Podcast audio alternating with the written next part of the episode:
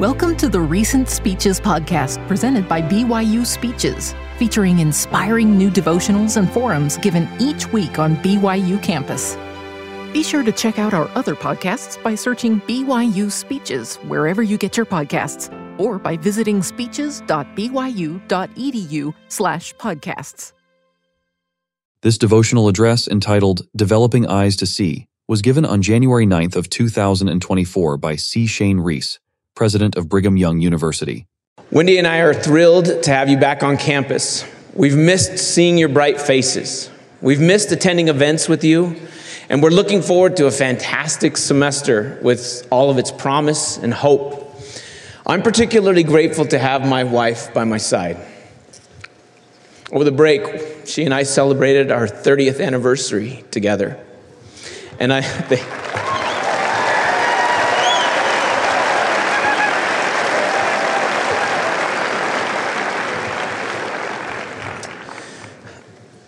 I love her even more today than I did 30 years ago. One of us has aged well, the other one less so. I'll leave it to you to figure out which one is which. she truly is the love of my life. She's the perfect example of a doer of the word. Without question, the best decision I have made in my life was to marry Wendy Wood in the Manti Temple. She is such an example to me of one who has a strong testimony of the restored gospel of Jesus Christ and lives that testimony by her daily efforts to serve and to love those with whom she comes in contact. I am so much better because I'm sealed to her for all time and eternity. I love you, Wendy. You have each been on my mind and in my prayers during this season where we've taken the time to be with our family and friends. It has also been an amazing time to celebrate the birth of our Savior Jesus Christ, the reason for the hope within us. After spending my first full semester as president of Brigham Young University, I am regularly reminded of the sacred trust that has been given to Wendy and me. That trust was articulated so clearly by Elder D. Todd Christofferson in his charge given to us during the inauguration. Elder Christofferson invited us, and I mean us, you, Wendy, and me, to commit our time and talents in leading the university during this second half of its second century and to help it become what prophets past and present have foreseen it would become. Close quote. He then charged me with being the university's chief moral and spiritual officer. No pressure there. Which includes the responsibility to, quote, teach and amplify the university mission with each member of the university commun- community, and to ensure that each understands and fully embraces this mission and can inspire others to be a light to the world even as they withstand the challenges of our day, close quote. He went on to say that it was our responsibility to help all on campus to, quote, realize their divine identity as sons and daughters of God and as disciples of Jesus Christ who can lead in their families, the church, and their communities, close quote. The importance and urgency of this charge has continued to weigh heavily on my mind. As Wendy and I spend more and more time with you, and I mean you collectively, and perhaps more importantly, you individually, we love you so deeply and want you to claim all that God has planned for you. He wants you to be happy and to find joy for which you were created. He wants you to achieve, your dreams and all that He has in store for you here and into the eternities. We know that your individual choices will have so much to do with God's aspirations for your life becoming a reality. Fulfilling these aspirations and the charge from our prophetic leaders is a, our task as individuals and as a campus community of covenant belonging. And it is a tall order. But God wants us to become like Him. It's our collective work at BYU to help one another along this journey of discipleship. While we were students with a group of students in London, Anella was among them, during, in December, we went to a production of the Dickens classic A Christmas Carol. In this masterpiece, Scrooge goes from bad to great after his fateful encounter with four spirits. Likewise, in Tolstoy's masterpiece, War and Peace, the young Pierre Bezukhov grows out of youthful excess and learns to be spiritually grounded husband and father. Bronte's Jane Eyre navigates a challenging childhood, developing the capacity to make complex life choices that ultimately lead to her happiness. God loves comeback stories where we become something better and someone more. In the Book of Mormon, which we will study together this year, we learn about Alma, who rebels against his father's teachings, but eventually repents and chooses to become a mighty missionary. There's Sariah, who works through questions and frustrations to achieve a strong witness and testimony of God's plans for her and her family, who she helps on their journey to the promised land. Zeezrom, who first uses his intellectual gifts to lie and foment contention, experiences a change of heart and becomes a servant of God. These examples of faithful disciples of Jesus Christ yearned for more and developed eyes to see what they needed to become. All of them changed in ways big and small. All of them became. Now it's our turn to write our individual and collective stories of becoming. As we work together to become the university that prophets past and present have foreseen it would become, that is, as we become BYU, I hope that we will have the vision for what it me- becoming BYU means for each of us in our individual lives.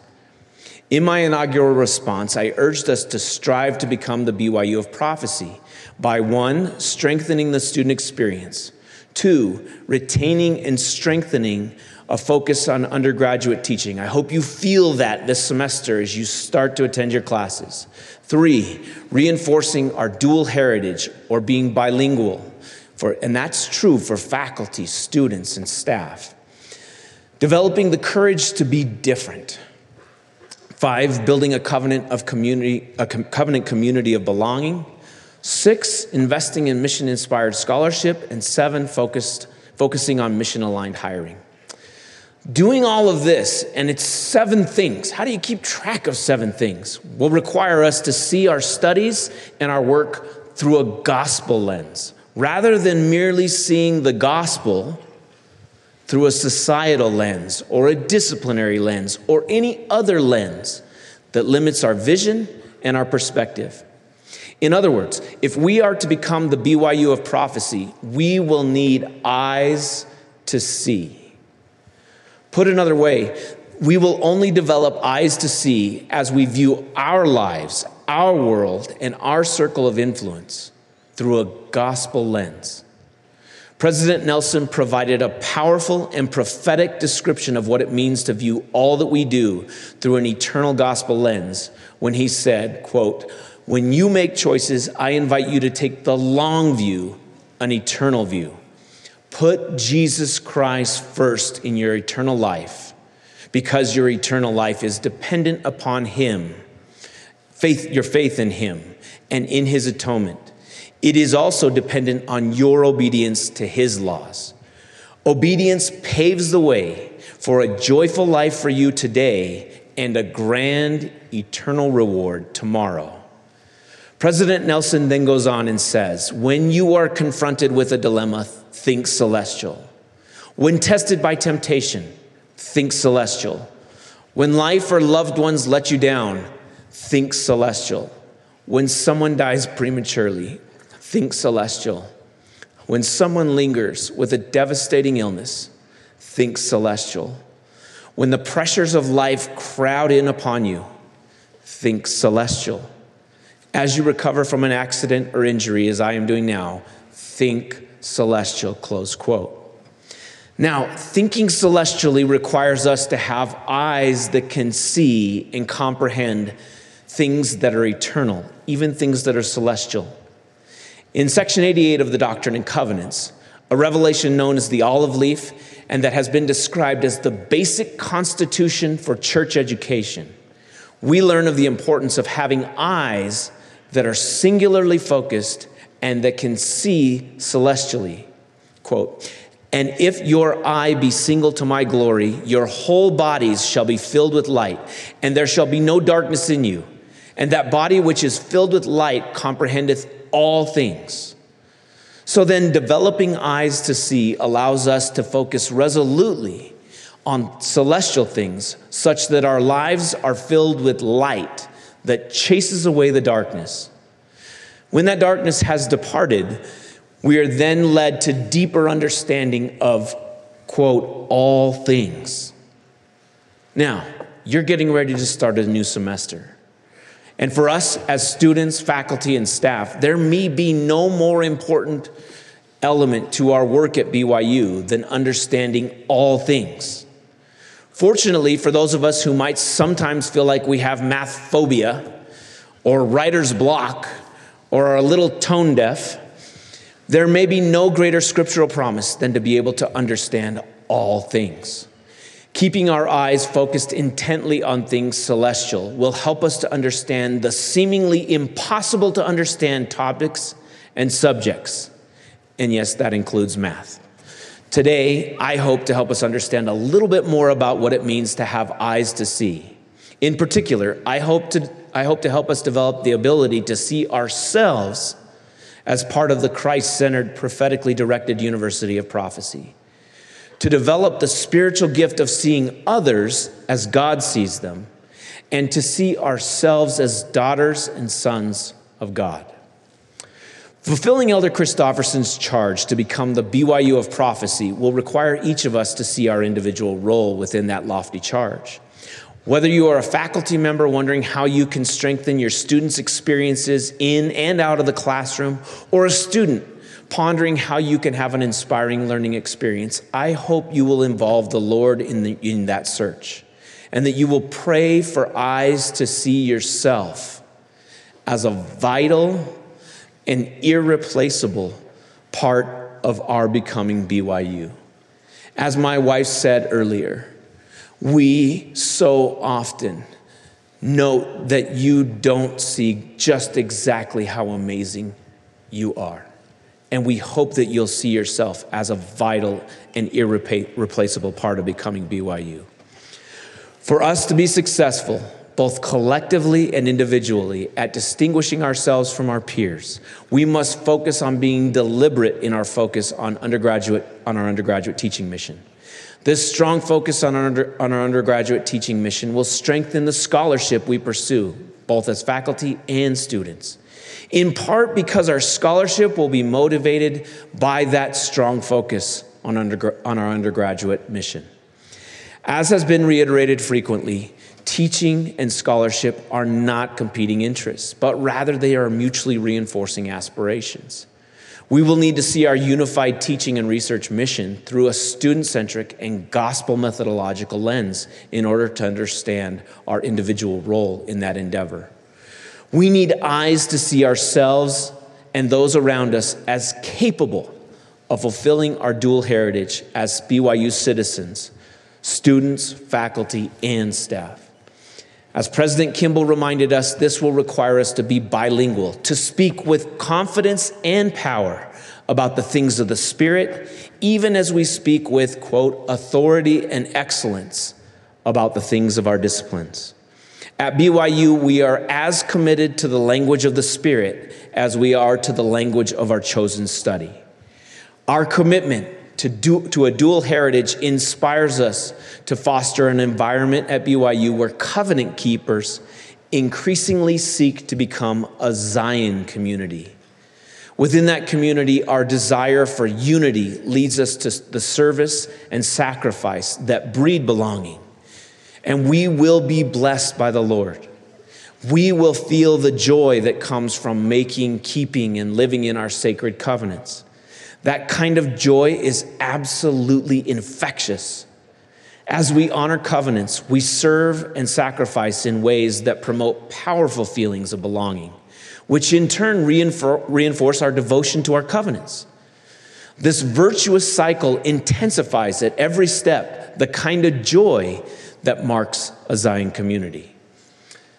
Now, a first crucial, crucial step in launching this virtuous cycle is experiencing a vision of that cycle and its benefits. This requires that we have eyes to see others as God sees them. At this point, in the spirit of both academic honesty And in honoring the temple recommend requirement of striving for honesty in all of my dealings with fellow men, I need to acknowledge a primary source for my remarks today. Ever since hearing Sister Michelle Craig's talk about developing eyes to see in October 2020, I have reflected on a story that she shared about pro- responding to a prompting to do something completely unexpected. The prompting she received was as a result of asking herself two questions that I commend to each of us here today.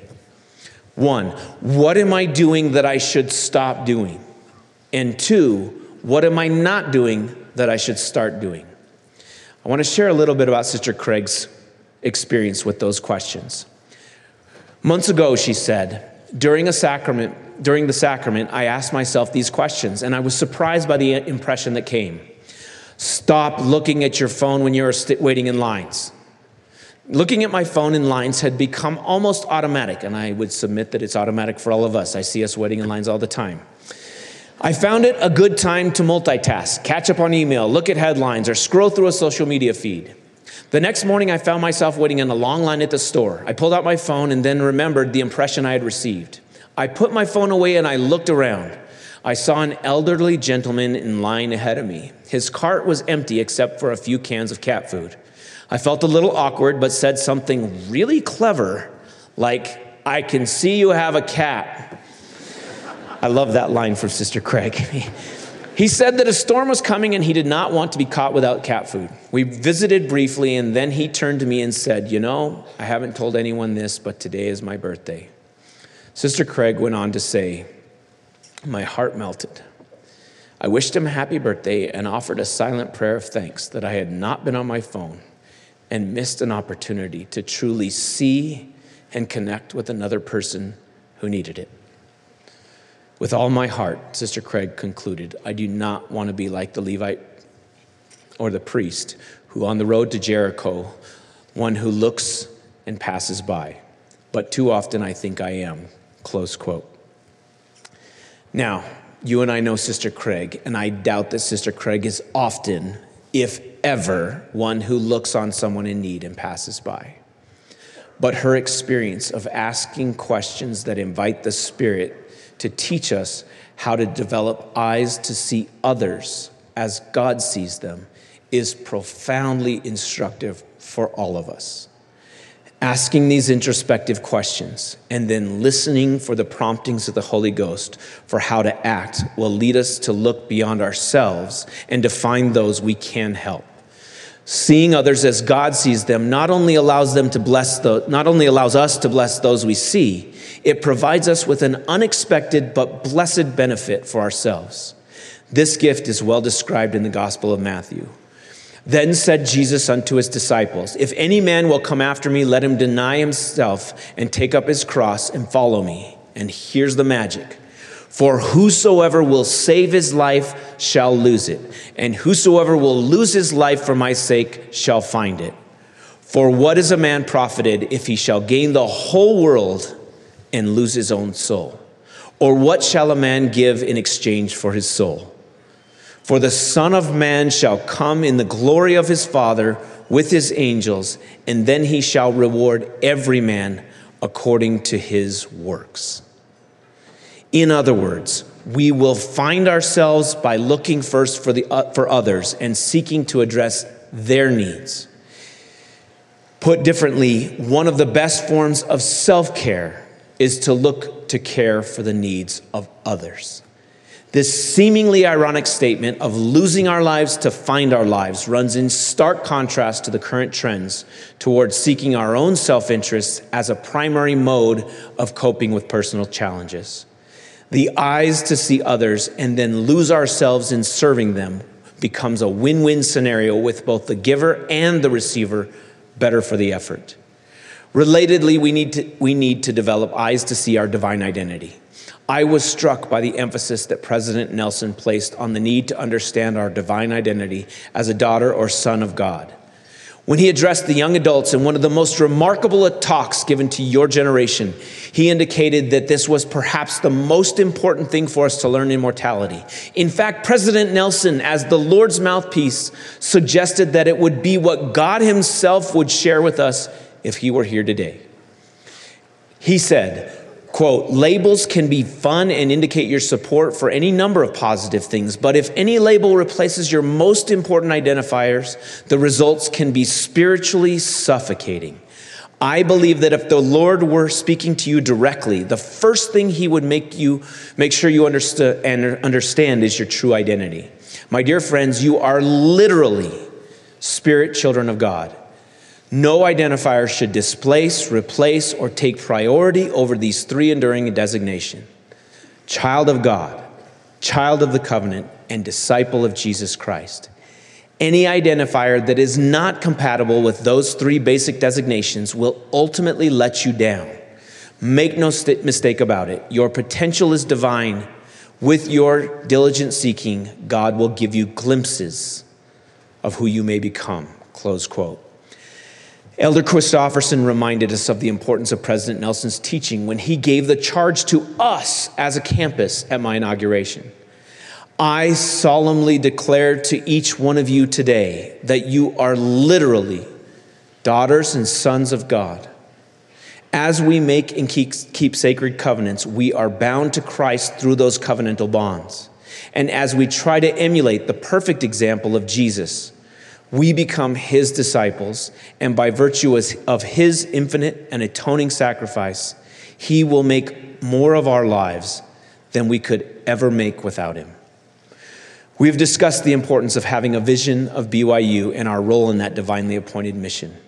As we develop our spiritual ability to see others and ourselves as eternal creatures having an earthly experience, we will have more heavenly experiences and create a community of belonging. I want you to know at the beginning of this new year that I know that Jesus is the Christ, our Redeemer and Savior. He has given us the miraculous gift of resurrection, through which our bodies will become immortal. And His atoning sacrifice has made it possible for all of the unfairness of this mortal world to be made right. Much of it in our time of mortality, and all of it into the eternities. He stands at the head of the Church of Jesus Christ of Latter day Saints, and he has prepared, called, and sustained his prophet, President Russell M. Nelson, to guide that church in our day. I so testify in the sacred name of Jesus Christ. Amen. You've been listening to the Recent Speeches podcast presented by BYU Speeches. Please check out our other podcasts, including classic speeches taken from our vast audio library as well as other BYU speeches compilations on love and marriage, overcoming adversity, by study and by faith. Come follow me, the prophet Joseph Smith, and Jesus Christ, our Savior and Redeemer. Go to speeches.byu.edu and click on podcasts for more information. You can also find all BYU Speeches podcasts at your preferred podcast provider.